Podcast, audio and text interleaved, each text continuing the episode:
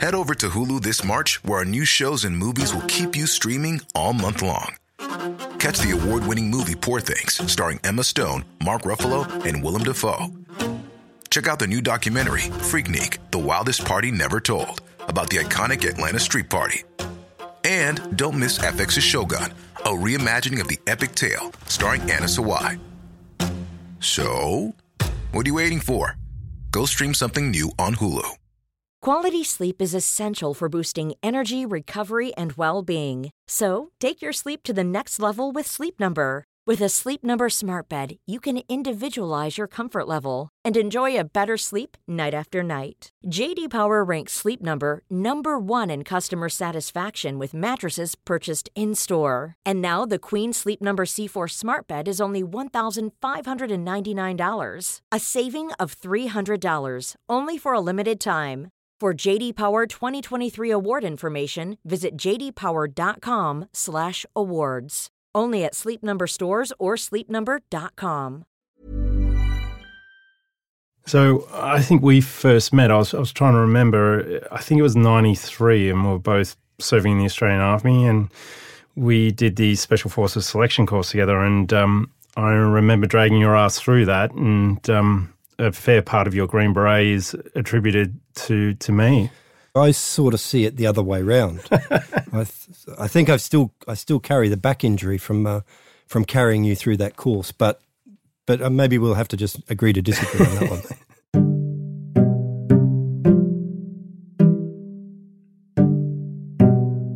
Welcome to the Movember podcast. I'm your host, Adam Garone, one of the co founders of the Movember Foundation.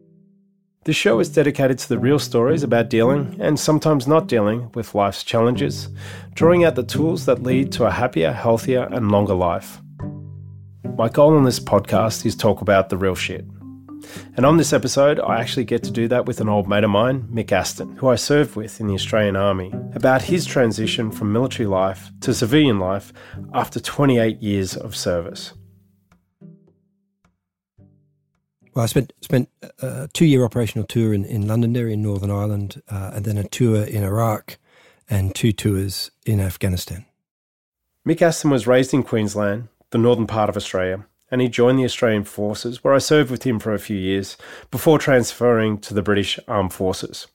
Mick has done tours of Northern Ireland, Iraq, and Afghanistan, and in 2013 he was awarded the Distinguished Service Order by Her Majesty at Buckingham Palace. A year ago, Mick retired from the Royal Army, and so I wanted to have him on the podcast to ask him what comes after a life dedicated to military service. It's a big adjustment.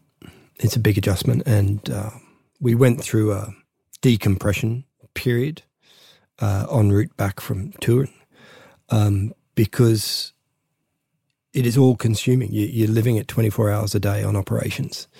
And you can't take that same approach when you come back to see your family, that's for sure. So you've got to make that adjustment pretty pretty quickly.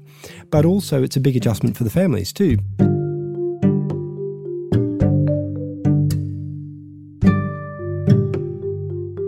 I met Mick in our early 20s. We're both officers in the Australian Army. We both ended up on the same Special Forces selection course, and that's where we really bonded. I'm very proud of this, knowing you. But you were awarded the um, the Military Cross, one of the nation's highest awards for bravery. Can you tell us what led to that award? Yeah, I was awarded the Military Cross in, in for actions in Afghanistan, uh, in in the Sangin Valley, um, as a, as a company commander. I was surrounded by some brilliant people um, who did some who did some incredible things in some pretty pretty difficult. Uh, combat actions in in the in the Sangin Valley, and I looked. I mean, you could have given that you could have given that award to any number of men in in that company following our very very demanding and challenging tour uh, in 2007 with um, with First Battalion, the Royal Anglian Regiment. You know, there was it was a it was a hard hard tour. Um, it was a tour of a lifetime for a professional soldier, and I waited probably 20 years for that experience. I think I was, was 36, 37 at the time. In the summer of 2012, Mick commanded the Transition Support Unit in one of the largest and most complex areas of Afghanistan at the time. Can you paint the picture of um, what it was like? Did you have an operating base, and and perhaps talk us through one of those more sort of challenging and and um, dangerous situations?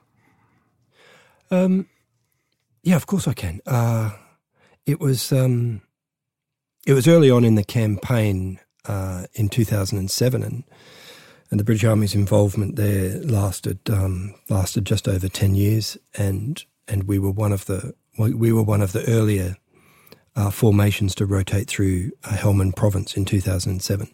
Uh, I think we were we were the third we were the third rotation through there. One particularly striking event was uh, in a town called Sangin uh, in the uh, in the uh, uh, in the Sangin Valley at the, the, the, top of the Helmand River, where we uh, my com- my company was a was a strike company, so we we spent a lot of time manoeuvring.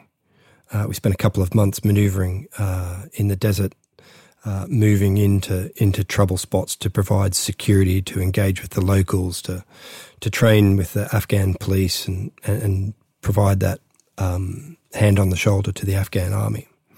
And one particular action which will stay with me for the rest of my life is uh, we did a patrol uh, into Sangin. It was our first time there, and Sangin was a very very dangerous town, and still is today. Some you know ten years later, and we set off with about 15 or 16 vehicles to go in to, to do a, a recce of Sangin, and we were going to go to the to the base there. And as we uh, as we set off uh, and we entered into the town, we we stopped at a we stopped at a Afghan army base to to talk with the British troops there and, and also with the Afghans. And as as we left that base on the main road into uh, into Sangin, the six one one, just a dirt road with surrounded by mud compounds, and Sangin's a, a decent sized town. Um, we were caught in a large scale, complex Taliban ambush, which involved about uh, about 40 Taliban uh, fighters that were in about seven or eight firing positions. They had uh, heavy weapons, uh, and they initiated the ambush with, with two rocket propelled grenades that hit the vehicle in front of me uh, and hit hit one of the um, most popular and engaging, charismatic uh, soldiers in our company, um, uh, and which which nearly killed him. He was, a, he was a sniper in the company and nearly blew his arm off and severe head injuries. And the vehicle was his vehicle was on fire, and then then basically all hell erupted, and we were uh, we were right in the middle of this perfectly planned ambush and uh, we had to do you know we had to do what you have to do in those situations and the worst thing to the thing you don't want to have to do uh, ideally is, is to is to shoot your way out of an ambush but that's what we that's what we found ourselves doing um, and there were some remarkable acts of uh, of valor on that day um, one of the one of the private soldiers ran back into that burning vehicle because we weren't sure in the in the heat of the ambush with with everything kicking off that uh, that all the all the soldiers had had got out of that vehicle that was on fire, and we we were concerned that there might have been um, wounded or or dead soldiers still in the back of that vehicle. And a private soldier ran back and uh, through the through the ambush to, to check, and then uh, he carried he carried uh, private back and put him in the back of another vehicle and rendered rendered him first aid. He killed a Taliban soldier with his pistol uh, in an alleyway that was trying to sort of get in his way uh, and then got back into the vehicle and shut the door and, and, and basically saved that guy's saved that guy's life. And he too was recognised by the Queen for his valour. It was, it was, a tremendous a tremendous action that unfolded in front of me. Um, my vehicle was my vehicle was hit by two RPGs, injuring the uh, the top cover soldier, a young Royal Marine, on the top, and I had to casevac him um, I got out of the vehicle, got out of the armored vehicle in the ambush, and, and carried him forward uh, into the into the ambulance vehicle, and then had to get back. And I met up with my sergeant major. and We had a quick chat in the middle of the ambush as to what we were going to do, and we turned the, we turned the convoy, we turned the vehicle convoy around, uh, and went back to a went back to a safe spot. Um, unfortunately, my vehicle broke down uh, on the way out of the ambush, and that was a bit of a t- bit of a tense moment. But when we got back, we we realised that uh, every every armoured plate on my vehicle uh, had to be replaced because it had been it had been hit. So I don't know, 12 or 14 plates on, on one of the vehicles we were in. Every one of them had to be replaced. But uh, that was a really that was a really difficult moment. Um, there's a there's a, a longer story to that, but it was um, it was the first time as a, as an officer that I felt the loneliness of command because when we got back after that, we took eight casualties. Um, a couple mm. of guys nearly nearly dead. Um, we killed about 20 Taliban in a firefight and we followed them up with Apache gunships afterwards. And then we had to um, we had to do an airstrike on the vehicle uh, to deny it to the to the Taliban because they follow up and take stuff from it. And we were still there's still some confusion as to whether we got all the people out of the vehicle and we're just about to do an airstrike on it. It's complex and and a lot of guys were scared. A lot of guys were scared and shaken up after that, and it really it really dented my my team of you know 120, 130 blokes. Um, and we were you know we were in an isolated outpost and didn't have anyone else to talk to, and it was the moment. Really, the first time in my career, and I'd, I'd been in 20 years by then, that I, that I really felt the loneliness of command.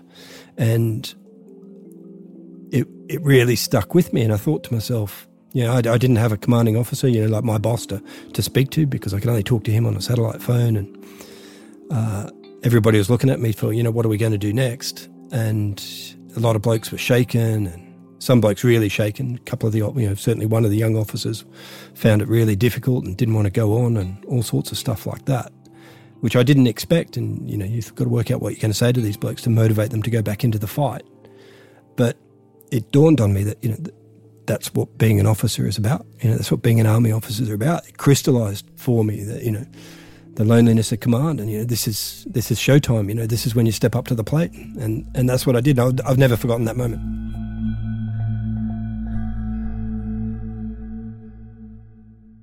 it must be isolating and it must be lonely I'm just wondering how did how did you deal with that and and what what did you do to um, settle yourself, and then re-engage uh, your younger officers and, and the soldiers to to focus them to put their fears behind them, so that yeah they can go back out and fight again. Um, that's a really good question, mate, and uh, I've thought about that particular day and, and the follow up to it, like I said earlier, that uh, it's something that has stuck with me and will do for the rest of my life because after that event, we got back and there were all these casualties, and um, a lot of the blokes were shaken, and, and not everybody in the company was involved in the action, so they didn't understand and they, they weren't there. And, um, so you had you had sort of two groups, um, and we did a we did an after action review, and we, we we talked through the whole incident, and that's how we had came up with those those figures for who did what and where it happened and how it happened and why it happened. So we, we, we immediately sought to learn lessons from that action while it was still raw and, and quite fresh. But I, I spent, oh, I reckon, nearly a day thinking non-stop of what to say to the company because I could see that they were shaken. And, and, and this wasn't our first combat action. We'd had some, we'd had some um, other equally um, challenging days. Um, but with great success uh, only a couple of weeks previous. Uh, and this day, the, the, what I've just described came at the end of three days of hard fighting, where we'd lost already 15 casualties in the company before we got before we got the Sangin ambush. Um, and I still remember vividly walking down to the to the assembled blokes, and that that realization that you know this is why you're an officer, this is why you're in this is why you're in, in command. This is why you're in charge. This is what you're being employed to do. But I still, as I walked up to him, I still wasn't sure what I was going to say. But I knew that this was the moment that, that I needed to, to reassure them. And I came up with a simple message. And the simple message to them was, uh, you know, this is a, you, know, you have good days and bad days in combat. And the idea is to have more good days than you have bad days. And despite the casualties and and you know the the gravity of the situation. They they knew me well enough because I'd I'd been in command for two years, commanded the same group of men in Iraq.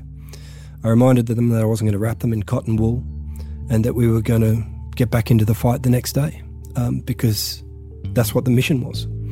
and that's what was needed. You know, we didn't go all the way out there to to help people to to shy away, to to stay in the base, and that what really stuck with me after that was this concept that we have in the military of of a mission and a unifying purpose and unity of effort, and everybody got behind it, and that's that's what you had to do, and that, that stuck with me for stuck with me for the rest of my career.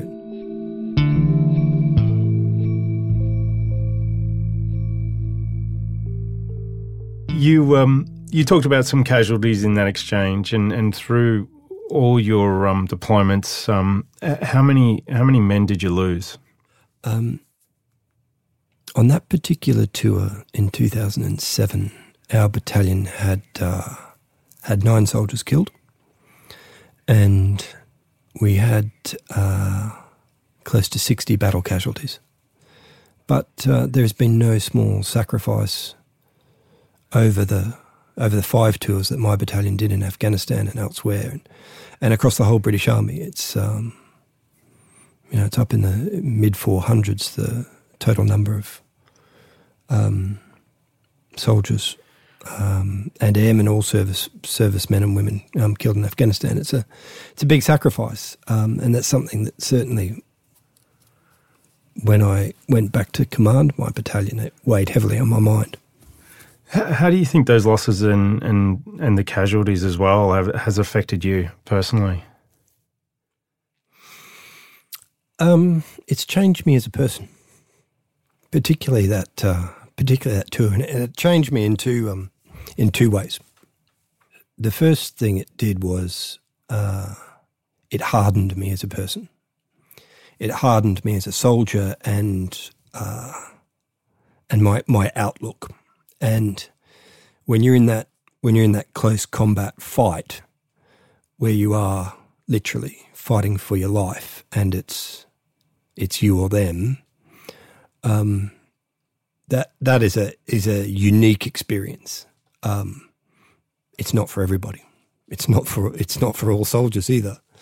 But when you're in that experience, when you've got that lived experience, you can't change it. Um, and it did have an effect on me. It it, it hardened me as to um, what was required to keep people alive in combat and to prevail and achieve a mission. But also, it made me more compassionate because when we got back after that tour um, and and subsequent tours, you you have to meet the mothers of young men that were killed in action or young women, or you have to meet their wife. Uh, you have to see their, you know, you, ha- you have to explain what happened. You have to console them, and you have to give them the support. And it really hit home to me the the commitment that the nation makes to its military and what price that comes at. And certainly, when I went back on my second tour and I was commanding officer, I, I had to write a letter to a, a young soldier's wife um, who had been killed on the battlefield. And that was one of the one of the hardest things I had to do because you have to you have to get it right. You know, you have to get it right, and I, you know, I've, I felt that responsibility, and I felt the responsibility to support that that young wife uh, who just lost, lost her husband, and we provided her and and and all of the families because it's not just wives; it's brothers and sisters and parents and kids. The hardening and the the, the compassion are sort of opposite ends opposite ends mm. of the scale, but as I said earlier, it's the it's the context, and and that really stuck with me.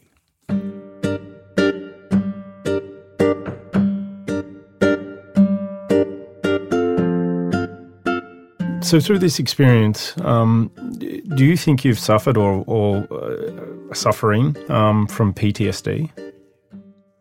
No, I haven't. Um, but many of my many of my soldiers did. And, and for those unfamiliar with PTSD, how would you describe it? That's a um, that's a difficult question to answer.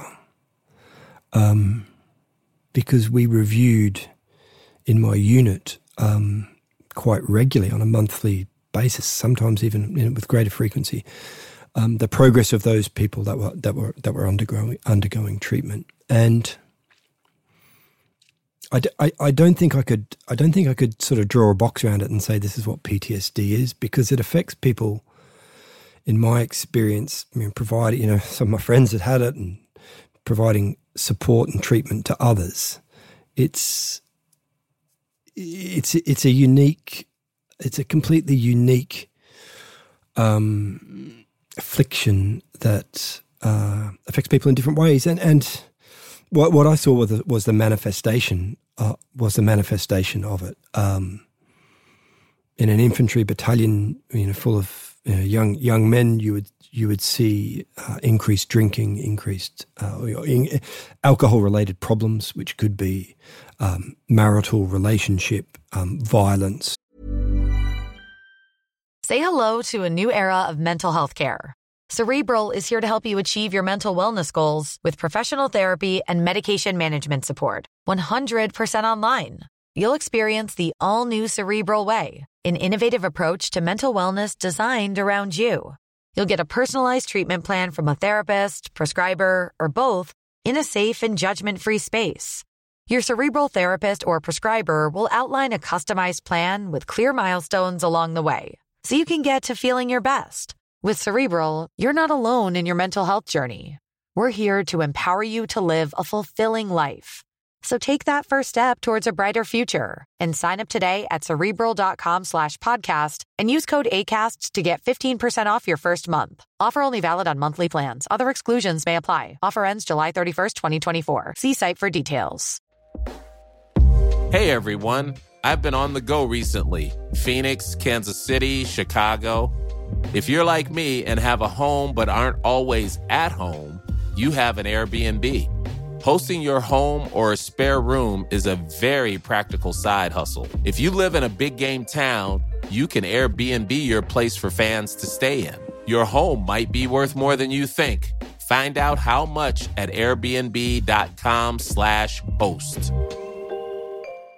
A lot can happen in the next three years. Like a chatbot may be your new best friend. But what won't change? Needing health insurance. United Healthcare Tri Term Medical Plans are available for these changing times Underwritten by Golden Rule Insurance Company, they offer budget-friendly, flexible coverage for people who are in between jobs or missed open enrollment. The plans last nearly three years in some states, with access to a nationwide network of doctors and hospitals. So for whatever tomorrow brings, United Healthcare Tri-Term Medical Plans may be for you. Learn more at uh1.com. Um, a lack of focus at work, um, erratic behaviour. Mm. Um, you know, those those sort of things, which I, which I imagine are not unique um, to the to the military. Yeah, I mean, it's a perfect example around you know what, what the gravity of what you're dealing with when you're deployed um, versus the um, you know the chores that need to be done at home, and, and that adjustment um, is is so significant. And I've I've spoken to a lot of um, uh, soldiers that have returned and have struggled with it. And I'm I'm really proud that um, through you know this Movember journey, we've been able to now fund a number of programs supporting um, active servicemen and, and veterans um, with their mental health and helping them transition out. And um, uh, that's you know in a small way how me and, and the Movember family are um, contributing to to this issue. And I, I wanted to talk a little bit about that. The the numbers of, of veterans, you know, whether it's UK, Australia, US, Canada, that are returning from Iraq and Afghanistan that have taken their life uh, has surpassed the um, the deaths on the ground in combat, and um, it's a frightening statistic. Um, and I was just wondering, what do you think is contributing to, to that issue? It's a um, it's a dreadful statistic. Um, I think I, it would be it would be interesting to explore um, how many of those returned servicemen and women, um, you know, take the, take their lives while they're still serving, um, versus those that have those that have left the service. And I, I suspect the majority of them fall into the latter category. Mm. And it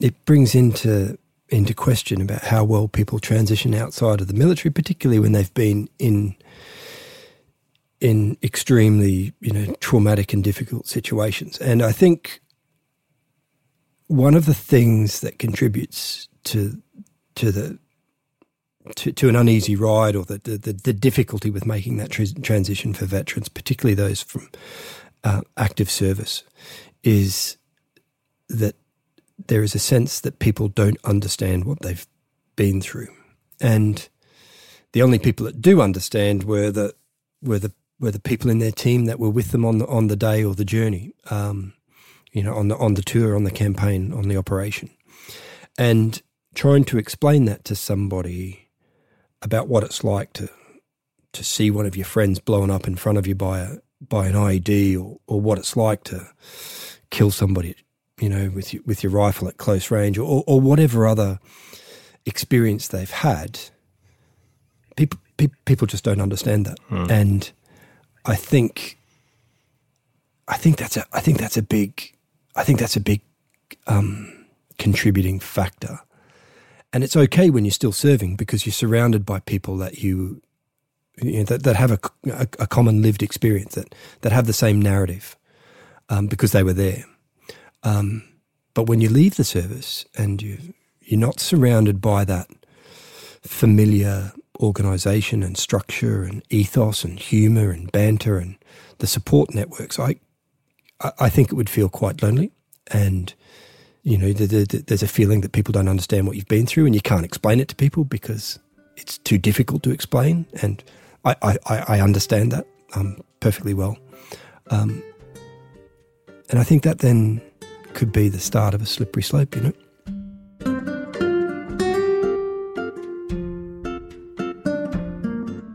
Another really significant transition in a man's life is is becoming a dad, and I was just wondering how did how did that change you?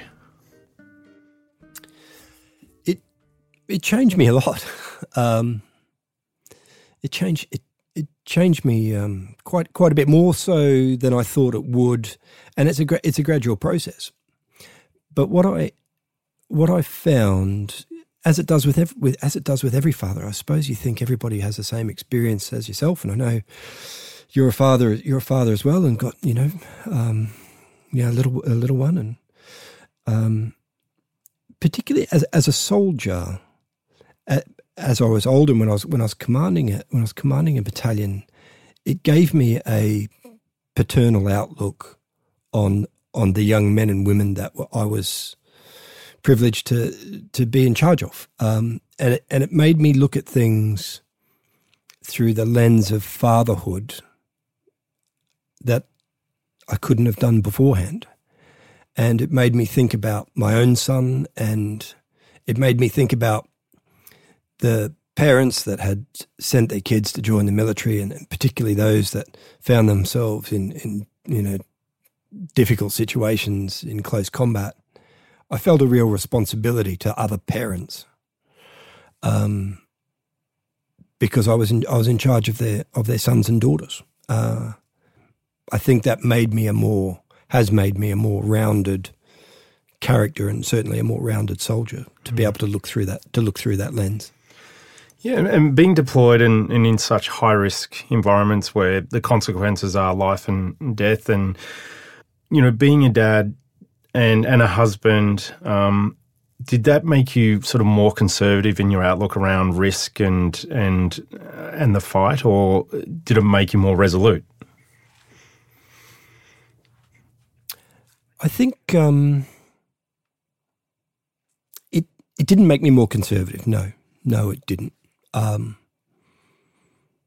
when we were there in 2007, uh, early on in the campaign, where there was you know a lot of a lot of close fighting, um, I didn't think about my family a lot, and I remember talking to the young soldiers who were, you know, the 17, 18 year old guys who had um, desperately missing their girlfriends and stuff like that, and they would always say to me, "Oh, you know, boss, when are you gonna?" You know, we'd, we'd, we'd talk about our wives and they'd talk about their girlfriends, of course. Um, but they would say, you know, when are you going to ring your wife? Or when was the last time you spoke to her? And I say, I speak to my wife once a week. And they always wanted to talk to their girlfriend all the time and sending texts. And I said, I, I said, this might sound strange, but I just don't have the time because I'm thinking about you blokes too much. Hmm. I've got to, I've got so much on my plate here, and uh, my daughter was only uh,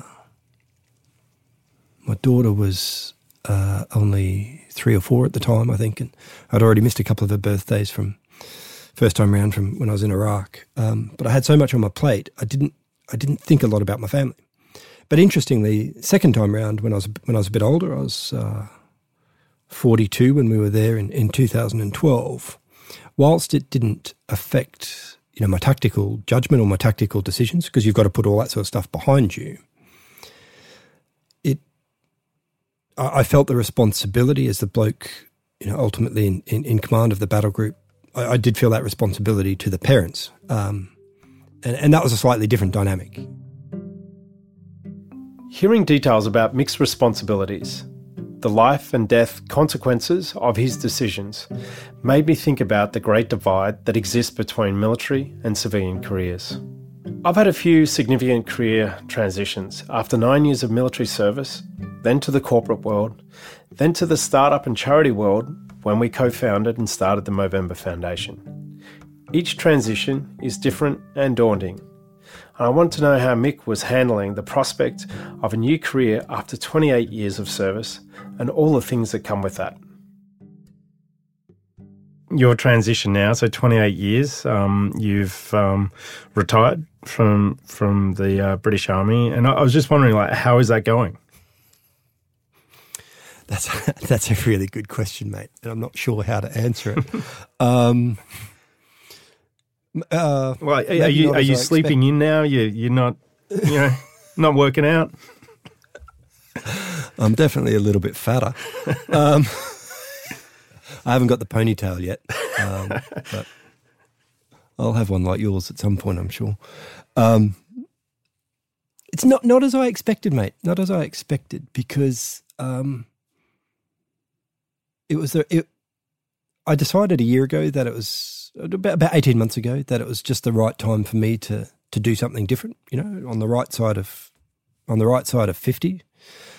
And I wanted I wanted new challenges, but I don't think I've actually nailed down yet exactly exactly what that is. Um, you know, a year on because you you spend 28 years in an organization that you're completely familiar with um, that has all of those things that I th- I think are so brilliant about military service the cohesiveness, the unity of effort that I mentioned before, the common values, the ethos, the humour, um, the sense of self worth, you know, value to the nation, responsibility, all those great things, adventure, and all that sort of stuff. Um, and when you leave, as I'm finding now, a year on, you sort of miss those things. And and that that twenty eight looking at that twenty eight years is not just professional; it, it's personal as well. It's it's it's all encompassing. For the most part, you're living on a military base, and your kids are going to school with um, whose parents are also in the military. Um, so it's, it's it's all encompassing, right? It it absolutely is, and you know the military. You know, life in the military is it's not a it's not a job. You know, yeah, it's uh, it's it's all consuming it's a it's a vocation. It's more than just a job. So so when you leave, as as I'm seeing now, in many ways, it's uh, it's completely different. Mate, uh, have have you have you fixed the washing machine yet? I, I did. I got somebody else to do it. That's why me and Tanya are still married because I, I navigated through those challenges quite successfully. So is Tanya? I, I, is, think I did. Is Tanya liking retired Mick, or is she getting tired of you being around the house? Um, probably a bit of both. probably a bit of both. I think. I wish I could retire properly, um, but uh, I think it may. I'm i st- I'm still on a bit of a search to find out, you know, what's next for me because, you know, business. Business is, you know, y- your next company that you go work for as a, you know, as a as a, as a manager or a leader in a in a, in a corporation. It, it, it's not your next regiment you know? It's not the same. And you can't look at it that way because they work differently. It's a different structure. There's different values. Um, and it's, you know, perhaps it's more of a job, but mm. I'm still trying to, I'm still trying to work that out. And I've had, uh, I've had a few jobs in the last couple of years, uh, over the last year, um, far more than I expected that I would have. Um, and, and, and three haven't, you know, three haven't worked out for, for different reasons. Um, and I, ne- I never foresaw that being the case. And I'm, I'm just about to move somewhere else and do something different and take the family with me. So, mm. so, so mate, picture this: we're in our nineties and, and we're sitting having a, uh, a wine and, and I ask you, on reflection, what are you most proud of um, through your life? I'm proud that I've been married for 20 years, and I'm tremendously proud of my of my wife and, and what she's done uh, in raising our kids. Um, she's a she's a 10 out of 10. I give myself a six and a half on a good day. You were very very lucky to find her, mate. yeah, you know that. You know that better than anybody else. She's the one that deserves the uh, the military cross. Yeah, yeah. I do remind her of that. Uh, I'm a keeper though. um, so, you know, my military career will will, will will will will fade over the over the years, but you know, I'll still have you know, I'll still have the support of that family and um, of my family, and and that's what I'm really proud of. But close behind that is is my service, and I'm I'm proud of what I've done. I, I feel hugely privileged to meet all the people and serve with the people I did, and be be trusted with with the responsibilities that I had. And so there will be some servicemen and women listening to this that um, are transi- uh, transitioning back from a deployment or possibly contemplating transitioning out of the military. I'm just wondering what what bit of advice would you have for them? I would say don't underestimate the knowledge, skills, and experience that you've gained in the military because whilst it's it's it's in a it's in a green setting uh, in the military or in the army, um, those those skills are, are, are valued outside, and I think there is a a tendency from irrespective of what rank you are when you leave, whether you're a senior officer or, or, or a junior soldier, people see Civvy Street as as you know, they don't they don't understand it. They don't think they'll do well. They don't understand the, the language and the terminology. But you get you get bigger, better, stronger. Um, every every day you're in you're in uniform, and that's no different when when you're out. Mm. So, mate, we've been talking for about an hour about you know your military career and and the deployments, and and when I did ask around what you'd be most proud of in your nineties, and yeah. on reflection, you you mentioned tenure, and I'm just wondering why that stands out as such an achievement. I think um, it's something I'm it's something I'm proud of because we've been gone from we've been gone from Australia for, for nearly twenty years, and you know that that has also come at a price. You know, our kids don't see uh, their grandparents as much, but what it is what it has meant for us as a family, and this is what I'm proud of. And, and you know, Tanya's at the centre of this. She's the she's not just the foundation, but she's the she's the pillar of, of, of our family. Is that we've become a really tight little unit. You know, the, the four of us and our dog, and we do everything together. Whether it's a pleasant experience or not, we're all in it. We're all in it together.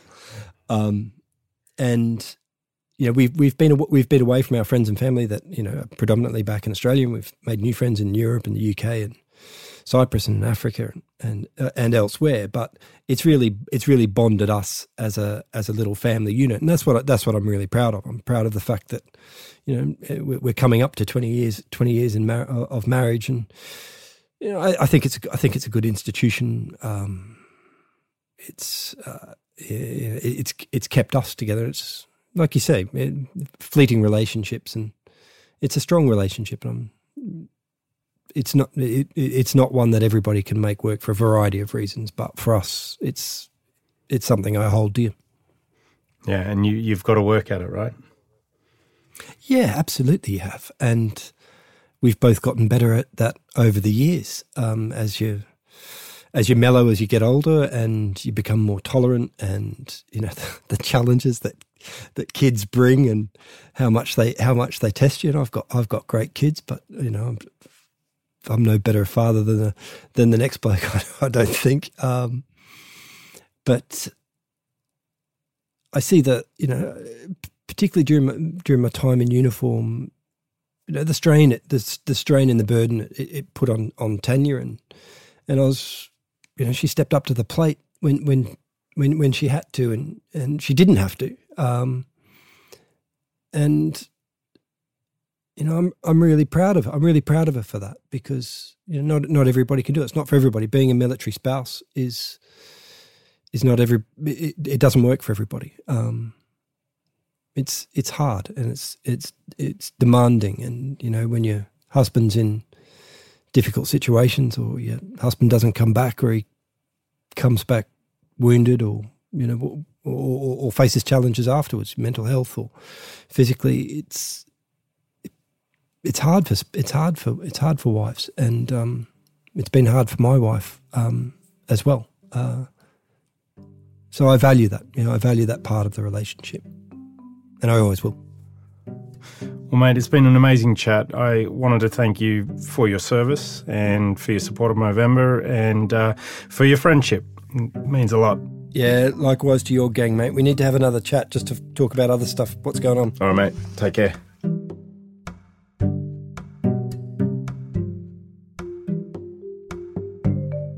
Thanks for listening to the Movember podcast. We'd like to thank Mick Aston and the British Forces Broadcasting Studio in Cyprus and Argo Studios in New York, and the Movember Foundation team, John Ackerman and Kirsty Wood. Music in this episode is from the Free Music Archive. Mixing by Dara Hirsch. The Movember podcast is produced and edited by Rose Reed, and I'm your host, Adam Garone. If you like our show, subscribe on iTunes, Audio Boom, Spotify, Google Play wherever you get your podcasts, or better yet, leave a review or tell a friend. It really helps other people find us. When we get this release, make sure you tweet it out to your 10 followers, will you? I don't, I'm not even on Twitter. All right.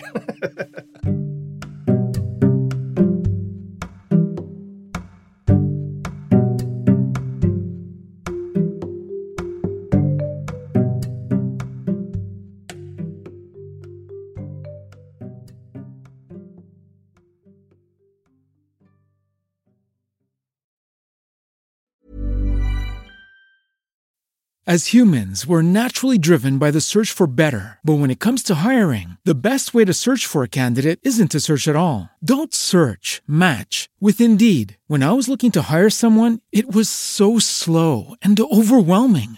I wish I had used Indeed. If you need to hire, you need Indeed. Indeed is your matching and hiring platform with over 350 million global monthly visitors, according to Indeed data, and a matching engine that helps you find quality candidates fast. Ditch the busy work. Use Indeed for scheduling, screening, and messaging so you can connect with candidates faster. And Indeed doesn't just help you hire faster. 93% of employers agree Indeed delivers the highest quality matches compared to other job sites, according to a recent Indeed survey. And listeners of this show will get a $75 sponsored job credit to get your jobs more visibility at Indeed.com slash podcast. That's Indeed.com slash podcast. Terms and conditions apply.